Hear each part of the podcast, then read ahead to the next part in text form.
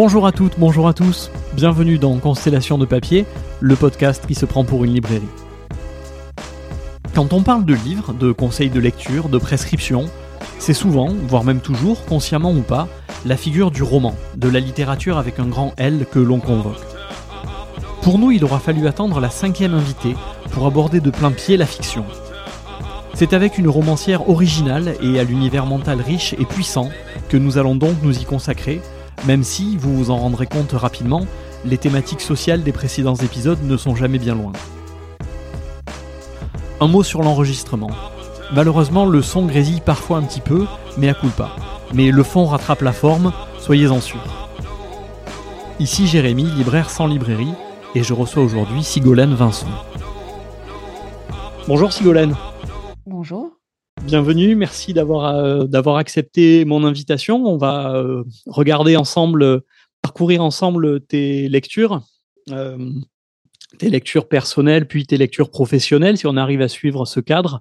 Mais c'est surtout, comment dire, une façon de découvrir et regarder ensemble quels livres t'ont inspiré, vers quoi tu tends, vers quoi tu as envie d'aller, ou éventuellement qu'est-ce qui te, qu'est-ce qui t'intéresse le plus? Euh, Avant de commencer avec, euh, avec tes premiers souvenirs de lecture, comme on fait à chaque fois, je vais t'indiquer la citation avec laquelle notre invitée précédente, euh, Chloé Paté des éditions Anamosa, a terminé son entretien.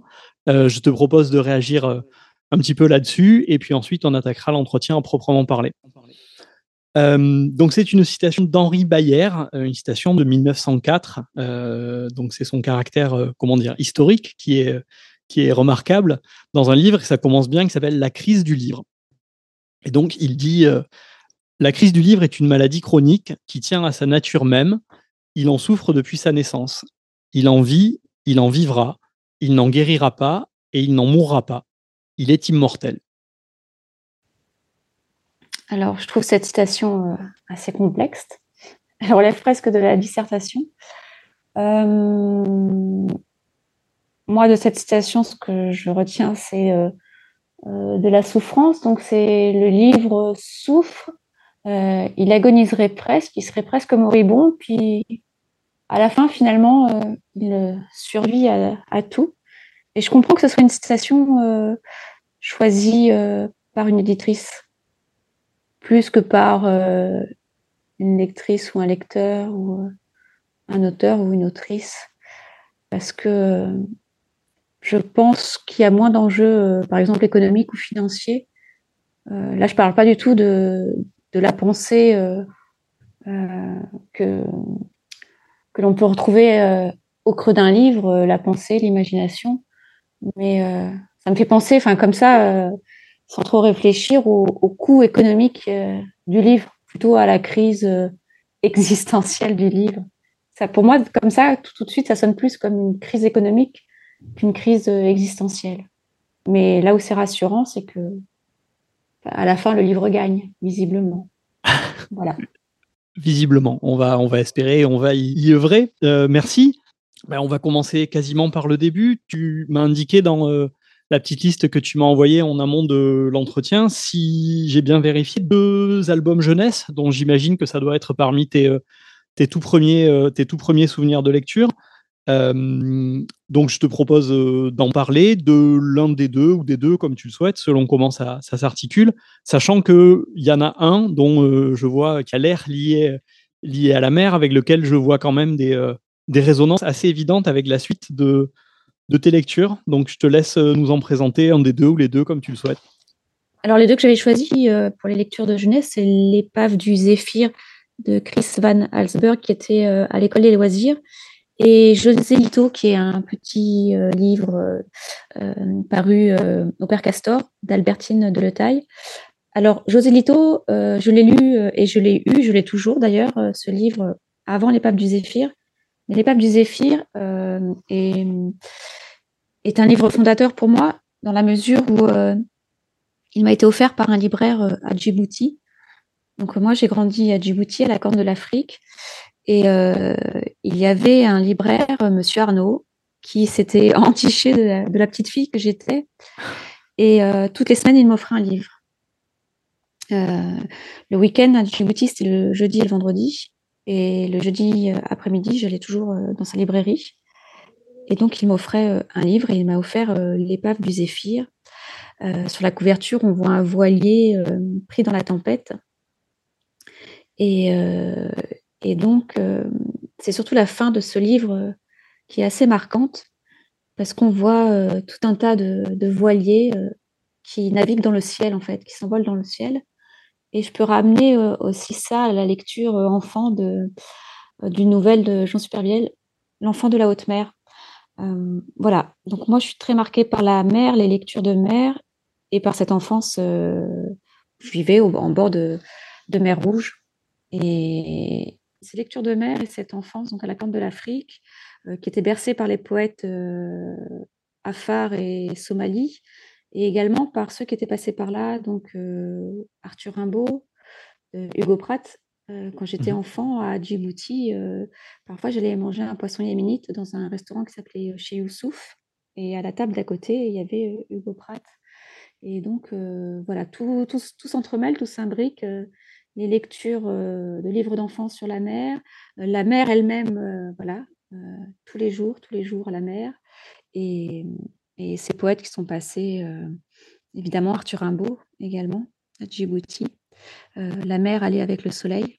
Donc voilà, ça forme un tout et, et ça fait les bases effectivement de, ce que je vais aimer lire plus tard et ce que je voudrais écrire, ce que je tente d'écrire. Oui, c'est vrai que ça, c'est un élément euh, Djibouti, avec le lien que tu fais ensuite euh, avec euh, également Hugo Pratt, c'est un, c'est un lien qu'on peut, qu'on peut, qu'on peut voir et qui, entre guillemets, explique, explique, des, explique des choses. C'est vrai que là, même, espèce de, c'est une, facilité, mais en, voyant, en voyant le nombre de, de livres liés à la mer dans, dans ta liste, et tu es l'autrice, entre autres, dans le livre qui s'appelle quand même Maritima, euh, on voit que c'est un élément euh, plus qu'important. On pense forcément euh, homme libre, femme libre en l'occurrence, toujours tu chériras la mer, etc. Mais est-ce que, est que tu peux nous parler? Moi, je serais ravi d'en parler un petit peu parce que jusqu'à présent, on a eu peu d'intervenants qui nous ont parlé de bande dessinée, ce que je, à titre personnel, je déplore. Et, et là, tu as, tu as ouvert la brèche toi-même. Est-ce que du coup, tu veux bien nous parler un petit peu de ta perception, de, bah, par exemple euh, de, du monument euh, du monument Hugo Pratt. Et, euh, et après je veux bien qu'on dise deux trois mots du transpersonnage si tu le veux bien. Alors en fait c'est que toujours enfant à Djibouti j'allais à la bibliothèque au club des cheminots. Donc c'était un ancien club qui était tenu par les cheminots qui travaillaient sur la ligne de chemin de fer Addis Abeba à Djibouti. Mmh et il y avait beaucoup de bandes dessinées. Et parmi ces bandes dessinées, enfin, on avait des bandes dessinées tout à fait réservées aux enfants, mais également la, BD adulte des années 80, puisque j'étais enfant dans les années 80. Et donc, très tôt, euh, dès l'âge de 8-9 ans, j'étais sensibilisée à cette euh, BD euh, des années 80 pour adultes. Mmh donc, moi, mes, mes, premiers chocs en fait, littéraires viennent de la bande dessinée. Donc, ça commence par Silence de Comès, qui est pour moi un livre très important que j'offre souvent Ensuite, euh, donc il y a ce transpersonnage euh, de Lobe et Rochette, euh, qui est pour moi un vrai bouleversement. Je crois que je le lis à 9 ans et c'est au même moment que je vois La planète des singes et Soleil vert. à Djibouti, il y avait deux cinémas en plein air et il passait ce genre de film-là avec quelques années de retard. Et donc, le transpersonnage vraiment m'éveille à, à la catastrophe euh, écologique et à plein de choses. Et en plus, euh, moi, je suis à Djibouti, je vois assez peu la neige. Et tout de suite, ça, ça frappe mon imaginaire.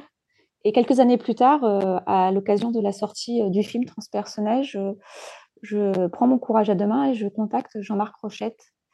Et, je le rencontre et je lui explique comment ce, cette première bande dessinée du Transpersonnage, ce premier tome, a bouleversé ma vie, ma façon de penser.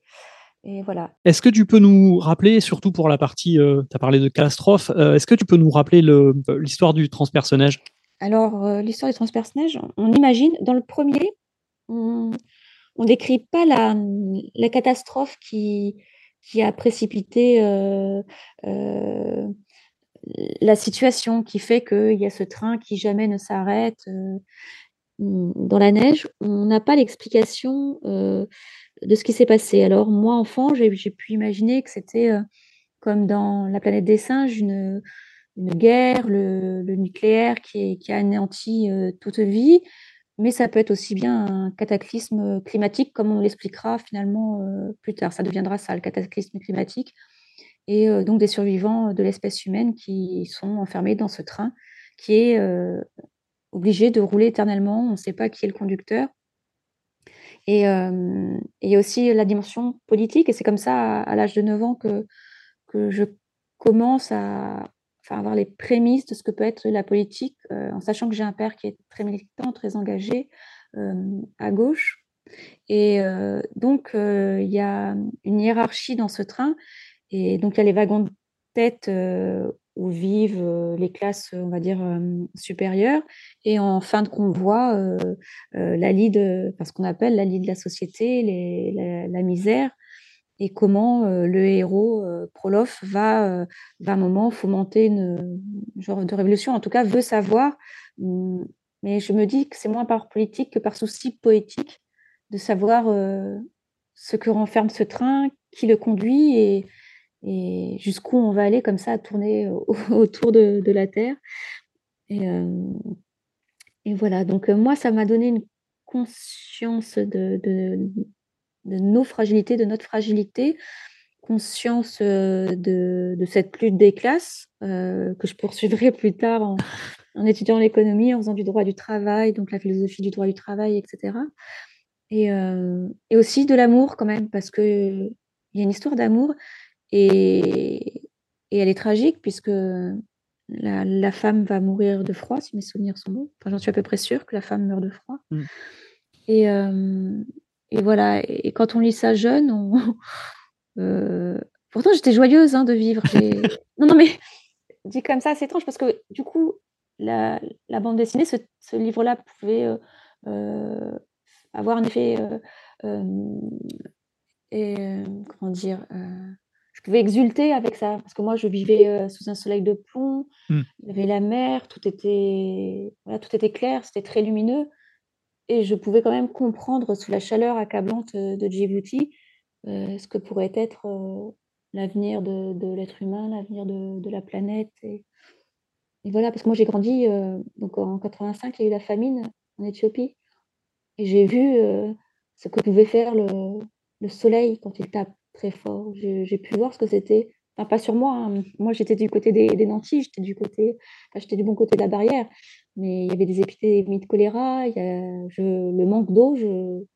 J'ai vu les effets que ça avait sur les, sur les corps, le manque de nourriture et le manque de, de moisson. Donc euh, voilà.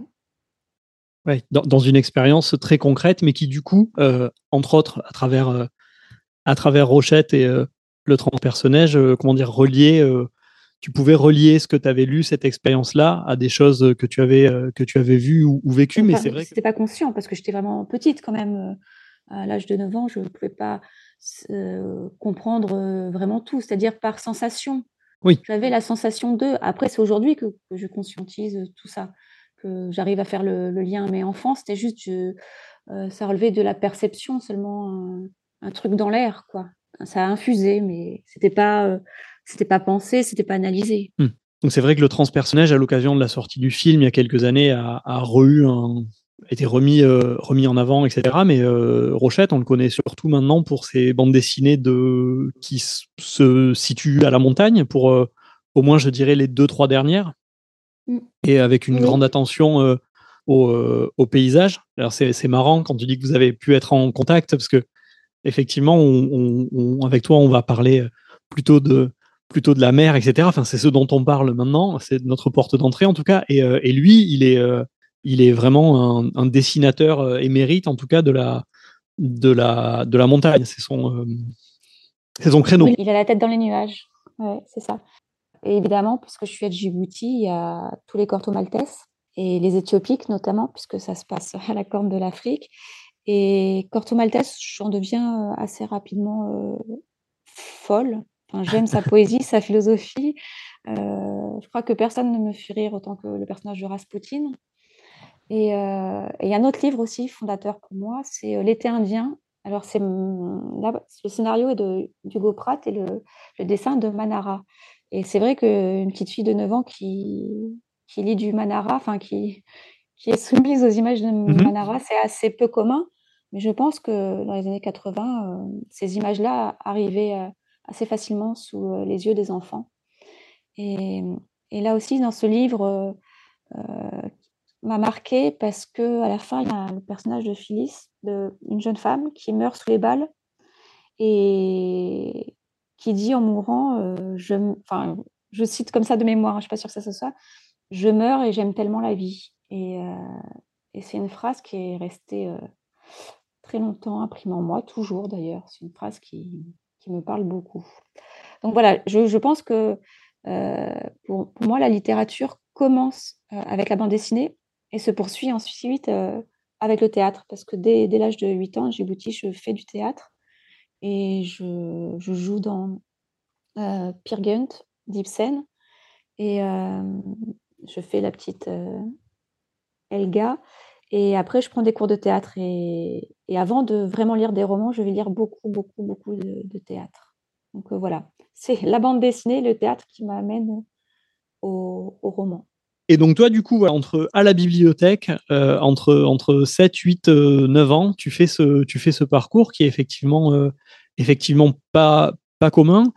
Et euh, tu as, euh, as parlé aussi du libraire qui t'offrait des livres. Tu, tu, euh, tu, suis un, tu suis un parcours euh, comment au gré, de, au gré de tes envies? Il y a quelqu'un qui te, qui te guide un petit peu ou tu, tu défriches par toi-même? Comment, ça, comment tu passes d'un livre, d'un sujet? Comment tu euh, comment tu chemines là-dedans? Personne ne me guide vraiment. Bon, il y a ce libraire qui choisit les livres pour moi. Après, à la bibliothèque, euh, je chemine, mais c'est vrai qu'à la maison, euh, j'avais un grand frère et mon père, donc il y avait des abonnements pour la BD, à la, revue à suivre, également l'écho des savanes. Et je dois avouer qu'à l'âge que j'avais, je piquais en loose dé l'écho des savanes. Et ensuite, le, le mensuel, alors c'était un, un, mensuel Corto Maltese. Il y avait eu pendant quelques années un, mensuel. Donc là, c'est vrai qu'à ce moment-là, je me nourris essentiellement euh, de bande dessinée. Donc après viendra le théâtre. Et après, je, je lis ce qu'on me propose euh, à l'école. C'est-à-dire que ça va être les livres qu'on a peut-être tous lus, le journal d'Anne Frank, l'histoire d'Hélène Keller. il y aura quoi d'autre L'ami retrouvé de Dullman. Mmh m'a beaucoup marqué. Et ça sera ces, ce seront ces lectures-là. Et mmh, dans la liste que j'ai proposée, j'ai mis aussi La perle de John Steinbeck. Ouais. Parce que c'est un livre que j'ai lu au collège. J'avais eu une fiche de lecture à faire. Et c'est vrai qu'à l'école, j'étais pas très euh, douée. J'étais le genre d'élève dont on disait euh, le jour où elle se réveillera, elle se réveillera pour de bon. Mais pour l'instant, j'étais plutôt un peu paresseuse, un peu rêveuse. Voilà, il y avait toujours marqué enfant rêveuse. Et je foutais pas grand-chose quoi à l'école. Et en français, je crois que ma prof était un peu désespérée, alors que moi, je mettais beaucoup de bonne volonté. Et du coup, quand j'ai lu La perle de John Steinbeck, il y a quelque chose qui s'est un peu réveillé, qui s'est rendormi ensuite, hein, mais euh, qui s'est un peu réveillé parce qu'il euh, semblait avoir bien compris le, livre euh, il m'avait beaucoup touchée. C'est l'histoire d'un couple, alors je pense que ça se passe au Mexique, un couple dont, dont l'homme est pêcheur, et pêcheur de perles. Et le couple a un petit bébé qui se fait piquer par un scorpion et il faut absolument trouver de quoi sauver l'enfant. Et je pense que pour la première fois, j'avais dû avoir la moyenne ou une bonne note à, ma fiche de lecture. Et il y a un autre moment aussi important, c'est la ligne droite d'Yves Gibault, parce que l'auteur était venu nous rencontrer au collège. J'étais en quatrième et sa présence m'avait vraiment bouleversée et touchée. Mais malgré ça, je demeurais pas très, pas très bonne élève. Je n'arrivais pas tellement à décoller. Il a fallu attendre quand même l'entrée au lycée où où les choses s'affermissent et, enfin, euh, et enfin, voilà, enfin, que je me réveille euh, à, tout. C'est-à-dire que je me suis réveillée au même moment aux, aux mathématiques, euh, au français. Et je me souviens qu'en seconde, de moi-même, c'était pas au programme, j'avais décidé de lire Mémoire d'outre-tombe de Chateaubriand. Oui, qui est peut-être pas le, plus abordable de tous les livres, y compris si on prend les, classiques. Oui, et je l'avais choisi. Je, euh, j'ignore pourquoi. J'avais dû voir un tableau représentant Châteaubriand et j'avais, euh, il devait être face à la mer. Ça devait être à Saint-Malo, je pense. Euh, peut-être l'image est connue. Et, j'ai dit, oh, je, vais le lire. Et je l'avais lu. J'avais proposé à ma professeure de français d'en faire un exposé. Et elle avait été assez étonnée parce que j'étais donc toujours pas la meilleure élève de sa classe, mais je commençais quand même à, toucher un peu euh, ma bille. Et du coup, euh, voilà, parce qu'elle-même avait dû avouer qu'elle l'avait jamais lu. Alors, dans des lectures peut-être, euh, enfin en tout cas moi qui m'ont un peu, un peu surprise, alors tu, tu précises en plus qui m'ont un peu surpris, pardon, tu m'as indiqué une petite précision. Il y a, il y a aussi, je ne sais pas pour le coup à quelle époque ça correspond, tu as, aussi indiqué San Antonio, qui est un peu moins une lecture classique, mais donc avec la précision de dire tous ceux des débuts. Donc, euh, comment les situer euh, ceux des débuts euh, et, à quoi ça, à quel moment tu, à quel moment tu commences à lire ça? Je suis en faculté. C'est en fait chez ma grand-mère, il y a tous les Santonio, mais enfin les achète toujours. ça devait être des lectures de mon père et de mon oncle, je pense, quand ils étaient jeunes. Et j'ai, du coup, je les ai récupérés au décès de ma grand-mère. Ils sont chez moi. Et c'est vraiment une lecture presque jouissif, je veux dire, c'est pas ça, mais c'est que j'ai jamais autant ri. Euh, peut-être si il y, a des scènes dans certains romans Gary qui m'ont fait rire autant, mais c'est-à-dire que je me souviens que non, ça devait même. J'ai dû commencer au, lycée parce que j'avais été opérée de l'appendicite. Euh, j'étais à l'hôpital et j'avais des. Au lieu de me faire des points de suture, m'avait mis des agrafes. Et pour me sortir un peu de mon marasme, euh, ma grand-mère m'avait ramené quelques Sant'Antonio.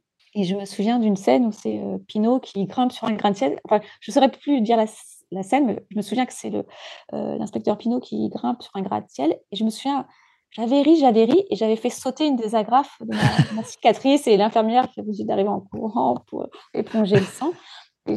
Et, voilà, Frédéric Dard me, fait beaucoup rire, et je trouve que euh, dans sa grivoiserie, il y a quand même une certaine euh, philosophie euh, qui me parle beaucoup. Je sais qu'il y a une phrase de lui que je retiens souvent. Alors, il s'avère que c'est à propos de François Mitterrand, mais moi, je l'applique à, à, tous les êtres humains que nous sommes. C'est-à-dire, cet homme a un pied sur une peau de banane et l'autre dans la tombe. J'ai l'impression que chacun d'entre nous, toute la vie, il avance comme ça avec un pied sur une peau de banane et l'autre dans la tombe. Enfin, voilà, il y a quelque chose. Euh, moi, la philosophie de vie de, de San Antonio euh, euh, me plaît beaucoup. Puis il y a certains passages qui me font vraiment rire. Alors aujourd'hui, je ne sais pas ce qu'on en dirait de San Antonio d'ailleurs. Plus personne n'en parle vraiment. Personne ne s'intéresse à ce qu'il y a dans, ces pages. voilà. Mais moi, je sais que ça a été quand j'étais jeune adulte, entre 18 et 24 ans, c'est quelqu'un que j'ai beaucoup lu. Et en, me disant toujours, un jour, j'aimerais parvenir à, faire rire quelqu'un en, écrivant. Puisque tu parles d'écriture, tu réponds déjà un peu en partie à la question, mais est-ce que déjà à ce moment-là, je ne sais pas, est-ce que tu as est-ce que tu envisages d'écrire? Est-ce que tu dis je vais écrire? Est-ce que tu as un regard un regard de, déjà d'autrice ou de future autrice sur ce que tu lis ou est-ce que euh, ça, viendra, ça viendra plus tard? Non, je pense que ça vient déjà assez tôt. Euh, mes profs de fac de droit, d'ailleurs, s'arrachaient les cheveux euh, parce que je leur faisais des dissertations de 14 pages. Et parfois, je faisais même rimer les mots, c'est-à-dire que je pense que j'ai fait une dissertation en première année sur notamment l'article 49.3 de la Constitution, euh, où, j'avais fait des, jolies phrases et j'avais tout révolutionné. Euh, non, je, pense déjà à écrire, mais j'écris déjà, en fait, j'écris des, des lettres d'amour euh, à un homme, en fait, et chaque lettre d'amour est une, une histoire que, que j'invente. En fait, donc je, j'ai pas l'idée d'écrire des, des, romans, mais j'écris pour quelqu'un, pour une personne en particulier, des histoires toutes les semaines. Un lecteur en particulier et un lecteur qui se dit lui-même euh, le lecteur idéal. ah, bah, euh, c'est une bonne façon de commencer. commencer avec comme premier lecteur le lecteur idéal, c'est quand même euh, c'est une bonne base. Romain Gary, tu en as parlé, tu en as parlé tout à l'heure. tu as indiqué les racines du ciel dans la liste. Qui, en fait, c'est tous. Tous, d'accord. Mais pour le coup, bah, alors je te, je te laisse en parler, mais c'est vrai que je voyais, je voyais plutôt le, lien entre les racines du ciel, on va dire, dans l'œuvre de Gary, le lien entre les racines du ciel et peut-être les choses dont on a déjà un peu parlé et dont on va parler me semblait un peu plus évident. Mais, euh, mais euh, sujet libre, euh, vas-y, tu peux nous parler de Romain Gary. Non, mais les racines du ciel, justement, parce que ça, ça avait un lien, puisque c'est effectivement aussi un éveil écolo, enfin, enfin, notre rapport à, l'ensemble du vivant, et là notamment les éléphants. De Romain Gary, il y a aussi cette lettre magnifique à l'éléphant, Romain Gary, en fait, c'est tout. le premier Romain Gary que j'ai lu, c'est Au-delà de cette limite, votre ticket n'est plus valable. Et après, je les ai tous lus, et c'est des livres que je lis plusieurs fois. Les Racines du ciel, je les lis trois ou quatre fois. Il y a Adieu Gary Cooper que j'ai beaucoup, beaucoup lu. Mmh, et aussi un qui s'appelle Mes trésors de la mer Rouge, parce qu'il s'avère qu'en 75, pendant un an, Romain Gary a été consul de France à Djibouti. Et il en a ramené lui aussi des trésors, pas les mêmes qu'Henri de Montfred, mais d'autres. Et c'est un tout petit livre que peu de gens ont lu. Et, et Romain Gary, c'est ça va au-delà même de l'écriture, c'est-à-dire que, alors moi je suis plutôt de, gauche et lui c'est un, un, gaulliste, mais en même temps, il y a quelque chose chez lui qui me fascine dans, dans, son être, dans sa fragilité, dans son suicide. Et, et voilà, ce qui fait qu'à un moment donné, j'ai des poissons rouges, ils portent tous le nom euh, d'un héros euh, euh, de, Romain Gary. Je me souviens d'un qui s'appelait Fosco Zaga, comme dans Les Enchanteurs. Non, mais vraiment, et, et à, quoi, à quel âge? À 19 ans, je me fais couper les cheveux comme une Seberg et je m'achète un, un t-shirt New York Herald Tribune. non, mais vraiment, hein, je, là, j'avoue que Romain Gary a un peu transformé ma vie. Et parfois, même quand j'écris, je me dis, mais cette idée-là, Romain Gary ne l'a-t-il pas déjà eu J'ai tellement absorbé, j'ai tellement lu Romain Gary, des fois je me dis, mais en fait, euh, si ça se trouve, l'idée n'est pas neuve. nos, idées ne sont jamais euh, très neuves en même temps, hein, mais c'est toujours les mêmes, euh, dites sous des formes différentes. Mais enfin voilà, Romain Gary est très important. Son humour, son humour, son autodérision, vont tout à fait avec son malheur, avec sa douleur d'être, et, tout ce qu'il considère que, nous sommes capables de, faire comme dégueulasseries, euh, nous les êtres humains, euh, que ça aille des génocides euh, jusqu'à l'assassinat des éléphants. Donc voilà, c'est quelqu'un qui a beaucoup compté, qui compte encore beaucoup.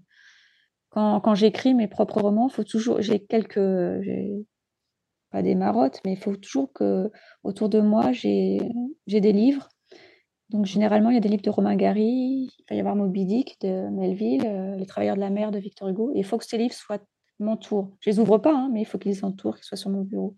Ah oui, il faut qu'ils soient physiquement, euh, physiquement près de toi. Ok. Ouais, ouais, ouais. Mm. C'est, c'est, c'est, rigolo.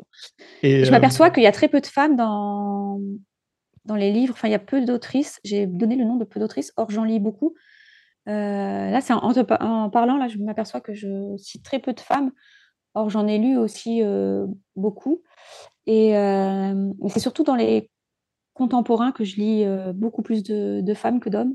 Tout ce qui est classique et passé, je lis plutôt, c'est plutôt des auteurs. Puis en même temps, dans les classiques, jusqu'à Georges Sand, enfin avant Georges Sand, Madame Lafayette, mais sinon, c'est vrai que voilà elles ont été invisibilisées, elles ont disparu. C'est vrai que mm. c'est sûrement, entre guillemets, plus facile maintenant, et une grande partie, euh, sûrement même une majorité de la production euh, maintenant, euh, est le fait, est le fait d'autrices. Mais, mais c'est vrai que dans un parcours classique, je ne sais pas comment dire, mais on a, on a tendance, ou la plupart des, des, des, auteurs qui vont sortir, entre guillemets, sont, sont mm. bien souvent des hommes. Je ne sais pas si tu connais ce livre euh, de Corinne Morel-Darleux qui s'appelle Plutôt couler en beauté que flotter sans grâce. Non, je ne connais pas. Mais le titre est très joli. Alors, le, titre, est, effectivement, le titre est très joli. C'est un tout petit bouquin qui a été édité euh, aux éditions Libertalia il y a 2-3 ans. Corinne Morel-Darleux, elle est euh, autrice, militante très impliquée dans les luttes, entre autres, entre autres climatiques. Et ça s'inspire de l'histoire de Moitessier, le, marin, qui a, qui a refusé de finir, je sais plus quelle grande course il était sur le point de gagner, il a refusé de la terminer dans les années 70, quasiment à la dernière minute, parce qu'il voulait pas retourner à la société moderne. Et en fait, il a fait passer un billet à un, cargo qu'il a croisé, il leur a dit, je pars pour sauver mon âme. Et en fait, il est parti euh, dans les îles du Pacifique où il est allé vivre parce qu'il voulait pas retourner dans ce monde un peu fou. Et en fait, à partir de cette réflexion-là et de euh, donc cette, euh, cette phrase-là, plutôt couler en beauté que flotter sans grâce, elle fait toute une réflexion sur comment vivre entre guillemets à l'heure de l'effondrement et où trouver du réconfort dans des actes beaux et aussi beaucoup dans la littérature. Et elle s'appuie entre autres aussi beaucoup sur sur Romain Gary et sur et sur les racines du ciel. Euh, et du coup, ça m'a fait penser à ça parce que c'est un livre qui est, euh, qui est très poétique, qui est plein de, qui est plein d'espoir, même si c'est sur un sujet, euh, même si c'est sur un sujet un peu dur, et qui recroisait quelques-unes des, des, choses, des choses dont on a parlé. Mais écoute, si tu as, si as l'occasion de le lire, il est vraiment, je dirais qu'il fait 80 ou 90 pages. et c'est un, un, beau livre à lire et je trouve que c'est aussi un beau livre à, un beau livre à offrir. Je lirai parce que ça m'a donné envie. donné envie. Mais c'est vrai que le, ouais, le, le, titre est, le, titre est, le titre est chouette et pour l'avoir vu, moi, avec des, des clients et tout, c'est un titre qui interpelle et qui donne envie. Et c'est vrai que les retours des clients très fréquemment, et, et c'est quand même quelque chose qui fait, qui fait chaud au cœur de temps en temps, c'est aussi que c'est un livre qui, qui fait du bien et qui aide à, qui aide à traverser notre, notre période. Non, puis l'histoire de Bernard Moitessier est incroyable. Enfin, voilà, ça, oui, oui, moi ça m'a, pour le coup, je l'ai découverte. Donc euh, si tu la connais mieux que moi, j'espère que j'ai pas dit de bêtises parce que j'ai vraiment résumé à grands traits. Mais euh, c'est quelqu'un de, c'est quelqu'un d'incroyable, effectivement. Non, c'est ça, oui, mais. Euh, donc il a écrit, il a écrit quelques livres hein, sur ses propres, son propres expériences, Vagabond des mers du Sud ou quelque chose. Oui, c'est ça, Vagabond des mers du Sud, oui. C'est ça. Mm. Et, et, entre autres, je crois qu'il a mené aussi tout un combat pour faire replanter des arbres. Je crois qu'il a mené plein de campagnes pour ça en disant qu'il fallait re, remettre de la nature, euh, remettre de la nature dans nos villes. Euh, tant qu'on est encore entre guillemets dans la mer, euh, est-ce qu'on parle un petit peu du, monument de Moby Dick? Est-ce que tu nous racontes, est-ce que tu nous parles de ton, ton Moby Dick à toi? Alors mon Moby Dick, à moi, je pense que ça vient aussi de, de, de l'enfance. Alors ça va être c'est très curieux, l'histoire que je vais raconter. Euh, Moby Dick, je l'ai en beaucoup d'exemplaires, euh, en anglais, en français, sous forme de livre pour enfants. J'ai un tatouage, mon seul et unique tatouage qui représente Moby Dick, avec une phrase euh, tirée du livre. comment raconter ça? C'est que enfant, toujours, à Djibouti, il y a une légende qui traîne depuis les années 70. Cousteau, le commandant Cousteau est venu, serait venu euh, avec la Calypso euh, dans, la passe du Bab el-Mandeb. Bab el-Mandeb en arabe, c'est euh, la baie en ruine. non, pardon, le Goubet el-Karab. Bab el-Mandeb, c'est la porte des larmes, c'est encore autre chose, c'est le détroit. Et donc le, le Goubet el-Karab, donc la baie en ruine. Et il aurait plongé une cage à requins avec à l'intérieur une carcasse de dromadaire. Et quelques minutes plus tard, il remonte la cage, il n'y a plus de dromadaire dedans et la cage est complètement broyée. à partir de là, on imagine qu'il y a une créature dans, dans cette passe assez incroyable et, et peut-être encore inconnue des hommes. Donc la légende veut que l'année suivante, il, la Calypso revienne au Moubel El Karab et ils en font la même expérience, mais cette fois-ci, ils descendent en plongée et ils filment. Et quand ils remontent à bord du bateau, Cousteau dit euh, Ce que j'ai vu sous l'eau, l'humanité n'est pas encore prête à l'accepter. Et euh, la vidéo serait de mauvaise qualité. Enfin, la légende veut que cette vidéo demeure quelque part. Et euh, non, mais tout le monde connaît cette histoire à Djibouti. Hein, et on peut, sur les sites de zoocryptologie, on la trouve. Il y a eu une BD aussi qui est, qui est parue là-dessus. Parce que plusieurs hypothèses, du coup, sont, sont avancées. Est-ce que, comme c'est près de la faille qui, qui, sépare la plaque arabique et la la plaque africaine, à l'époque où tout ça s'effondre, on a, ça n'a pas enfermé un, océan préhistorique et donc s'il n'y a pas un animal préhistorique qui pourrait s'échapper de la fosse qui mmh. fait je ne sais pas combien de d'autres pensent que c'est le mégalodon, etc. moi, depuis que je suis enfant, j'imagine qu'il y a un monstre, mais qui est notre propre reflet, ne serait pas en train de, hanter nos mers et nos océans. Et je suis toujours à la recherche depuis l'enfance de, cet être-là. Et je pense que j'ai dû faire un amalgame. Et, l'histoire de Moby Dick, pour moi, c'est l'histoire de, cette créature de, mon enfance après laquelle je cours. Et sûrement, en fait, que c'est chargé de plein d'autres choses, que c'est pas seulement ça. C'est un symbole, c'est les Léviathan, c'est tout, tout ce qu'on veut, c'est l'inconnu.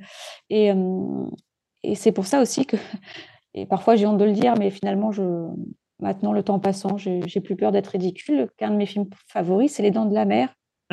mais pour les mêmes raisons, parce que j'ai l'impression que c'est la même histoire que, Moby Dick, euh, philosophiquement et psychanalytiquement parlant. Euh, donc voilà, de, courir après, après ce monstre qui est peut-être notre propre reflet, euh, courir après l'inconnu, courir après ce qui est plus grand que nous. Après, euh, le livre de Melville en lui-même, c'est une somme, c'est une écriture également. Et cette dimension mystique très importante, cette, cette course acharnée.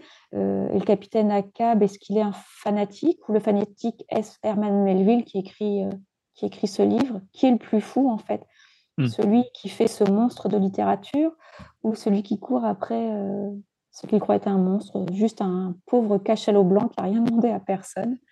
Euh, donc voilà, et puis tous les personnages euh, secondaires, euh, voilà, des harponneurs, baleiniers, aux petits mousses. donc voilà, j'aime tout dans ce livre, et ce que j'ai aimé aussi dans ce livre, c'est la difficulté de, le lire au départ, quand on est jeune, se, mettre à la lecture de ce livre et, d'aller jusqu'au bout. J'en connais beaucoup qui ont renoncé. Et, voilà, peut-être une montagne à gravir quand même, ce Moby Dick, qui, est un livre de mer. Et moi, j'aime les livres de mer. J'aime quand, quand, quand, le soleil tape sur, sur les barques. J'aime quand la tempête se lève. voilà, quand les éclairs fendent le ciel. Et, tout ça. Enfin, il y a beaucoup de choses dans Dick pour moi. merci de nous l'avoir, merci de nous l'avoir présenté comme ça. Je te propose qu'on parle la semaine prochaine des livres, des livres plus professionnels. Là, je pense que tu nous as fait un, donc de tes livres et puis de, de, ceux, de ceux un peu plus contemporains, on va dire. Tu nous as fait un très joli et un beau panorama ensemble. Je pense qu'il y aurait eu encore beaucoup de choses à dire. Mais euh, merci beaucoup pour cette première partie et à très bientôt. Merci à toi. À bientôt. C'était le neuvième épisode de Constellation de papier, un épisode enregistré à distance entre Marseille et Saint-Chamas au bord de l'étang de Berre le 28 mars et mixé et monté le 3 avril à Bordeaux. La malédiction du distanciel se poursuit mais on garde espoir. C'est aussi une occasion manquée de passer un peu de temps au bord de l'étang de Berre dont on reparlera la semaine prochaine et auquel Franck Pourcel et Jean-Louis Fabiani ont consacré en 2006 un livre magnifique, La petite mère des oubliés. C'est d'ailleurs une photo issue de ce livre qui a été reprise en couverture de Maritima, un des romans de Sigolène Vincent. La boucle étant bouclée, il ne me reste plus qu'à vous remercier de votre soutien. A bientôt